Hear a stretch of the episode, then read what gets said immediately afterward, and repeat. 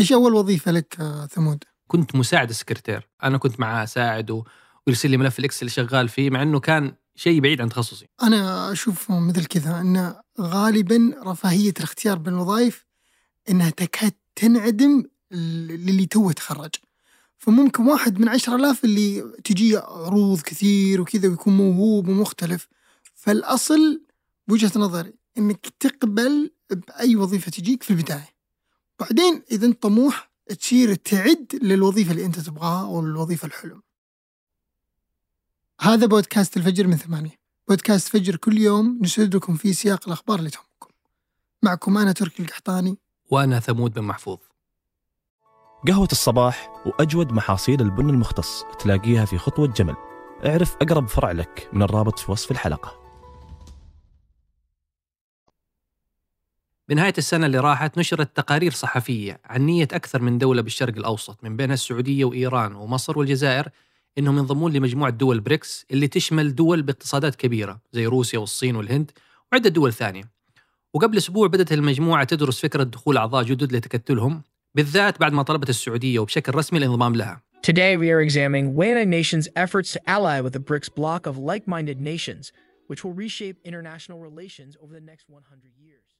والاهتمام بهذه المجموعة كان يتزايد بالسنين الأخيرة وبالذات بعد ما بدأت الحرب بين روسيا وأوكرانيا.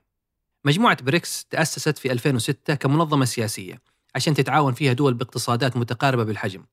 وأخذت اسمها من أول حرف بكل دولة من الدول المؤسسة لها البرازيل وروسيا والهند والصين. وفي 2009 وبعد ما تأسست بثلاث سنين عقدت أول مؤتمر لها وبعدها بسنة انضمت جنوب أفريقيا للمجموعة وصارت خامس دولة فيها. الشيء اللي يأكد على دور وتأثير المجموعة هو أنه تقريبا نص سكان العالم يعيشون في الدول اللي فيها. لكن هذا مو السبب الوحيد فغير قدراتها العسكرية الكبيرة. ونفوذها بكل الملفات السياسية حول العالم من أهم الأشياء اللي تميزها هو أن اقتصاداتها سريعة النمو. لكن مع هذا الشيء مجموع الناتج المحلي لكل الدول الخمسة اللي في مجموعة بريكس يوازي الناتج المحلي لأمريكا لوحدها. لكن مجموعة بريكس قاعدة تحاول تزيد من نموها بأكثر من طريقة عشان توازي مجموعات أكبر مثل مجموعة السبعة مثلا.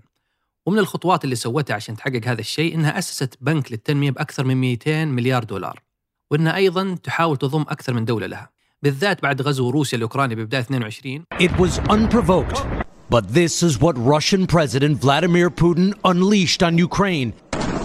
اللي خلى عند روسيا رغبة إنها تكون شراكات أكثر تساعدها بمواجهة العقوبات اللي صارت عليها بسبب الحرب واللي عموما زاد من الاستقطابات والخلافات الاقتصادية بين دول العالم وحفز تكون تحالفات عسكرية واقتصادية أكثر ومع هذه الرغبة بالتوسع من قبل بريكس صار في أكثر من خيار حول العالم ممكن ينضم لهم زي الأرجنتين وإيران اللي بدأوا فعليا بأول الخطوات للانضمام للمجموعة وعدة دول ثانية بدأت وبشكل رسمي تخطط للانضمام لهم زي السعودية وتركيا ومصر.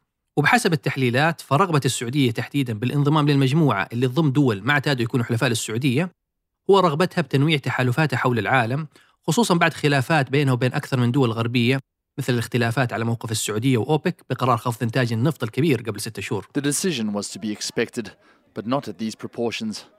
On Wednesday, the Saudi led OPEC group announced plans to reduce oil production by 2 million barrels per day. وبالفترة اللي راحت بدأت فعلا تتزايد تعاونات السعودية مع دول زي الصين بالذات بعد زيارة الرئيس الصيني للرياض قبل خمسة شهور تقريبا واللي صار فيها وخلال ثلاثة أيام ثلاث قمم مع الصين الأولى مع السعودية والثانية مع دول الخليج والثالثة مع الدول العربية وقعت فيها السعودية اتفاقية لموائمة رؤية مع مشروع الصين العالمي للبنية التحتية الحزام والطريق واللي استثمرت فيها الصين حتى الآن أكثر من تريليون دولار.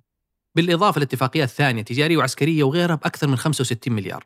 ثم قبل شهر تقريبا رعت الصين اتفاق إعادة العلاقات بين السعودية وإيران.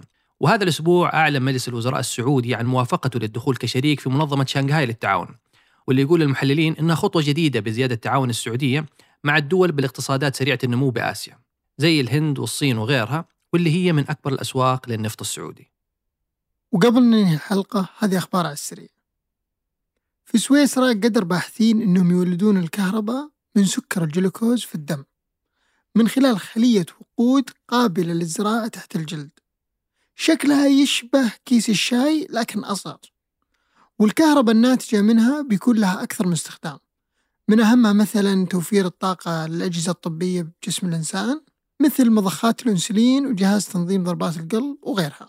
وفي تقرير جديد للبنك السعودي المركزي إنفاق السياح الأجانب في السعودية وصل لأعلى مستويات التاريخية في 2022 بإنفاق أكثر من 23 مليار دولار. ولو قارناه بالسنوات اللي فاتت بعيدا عن 2020 و 2021 عشان كورونا بتلاقي أعلى سنة قبلها كانت 2019 بمبلغ 16 مليار دولار بس. وأما بميزان مدفوعات السفر واللي هو الفرق بين إنفاق الأجانب السعودية وإنفاق السعوديين بالخارج فوصل 7 مليار ونص لصالح السعودية. وفي خطاب وقع إيلون ماسك وأكثر من شخصية تقنية مثل ستيف ووزنياك الشريك المؤسس ل Apple قالوا أن الذكاء الاصطناعي الأقوى من ChatGPT 4 لازم يوقف مؤقتا. وعلى الأقل ست شهور. بسبب أن تطور قدرات الذكاء الاصطناعي اللي جالسة تصير بالسنين الأخيرة أسرع بكثير من وتيرة تنظيم عمله وإصدار أنظمة وتشريعات تتأكد من الاستخدام السليم له. واللي أكد هالمخاوف تحذير الشرطة الأوروبية الأسبوع اللي راح بأن ChatGPT وبالذات النسخة الأقوى منه واللي هي النسخة الرابعة ممكن يستخدم في أكثر من جريمة مثل الاحتيال والتزوير وغيرها. وفي تقرير جديد من شركة أوشن إكس قابلوا فيه 60 رئيس تنفيذي بالسعودية عشان ياخذون آرائهم بتوجه وحالة الاقتصاد بالسعودية ب 2023 83% منهم توقعوا استمرار في النمو لهذه السنة. وعن الارتباط بالتغيرات اللي تصير بالاقتصاد حول العالم 58% منهم يتوقعون ركود قطاعهم بهالسنة. وبالنسبة للمشاكل والتحديات اللي يواجهونها 65% منهم قال إنهم تأثروا بأزمة سلاسل التوريد اللي جالسة تصير حول العالم. وأكثر من 93% منهم قالوا أن الضرائب أثرت على مصروفات شركاتهم التشغيلية. وأخيرا الرؤساء التنفيذيين ذكروا أن أهم تحديات هي إيجاد كفاءات مناسبة لنشاط شركاتهم. أنتج هذه الحلقة تركي البلوشي وقدمتها أنا ثمود بن محفوظ. وأنا تركي القحطاني. وراجعها عمر العمران وحررها يوسف إبراهيم. نشوفكم بكرة الفجر.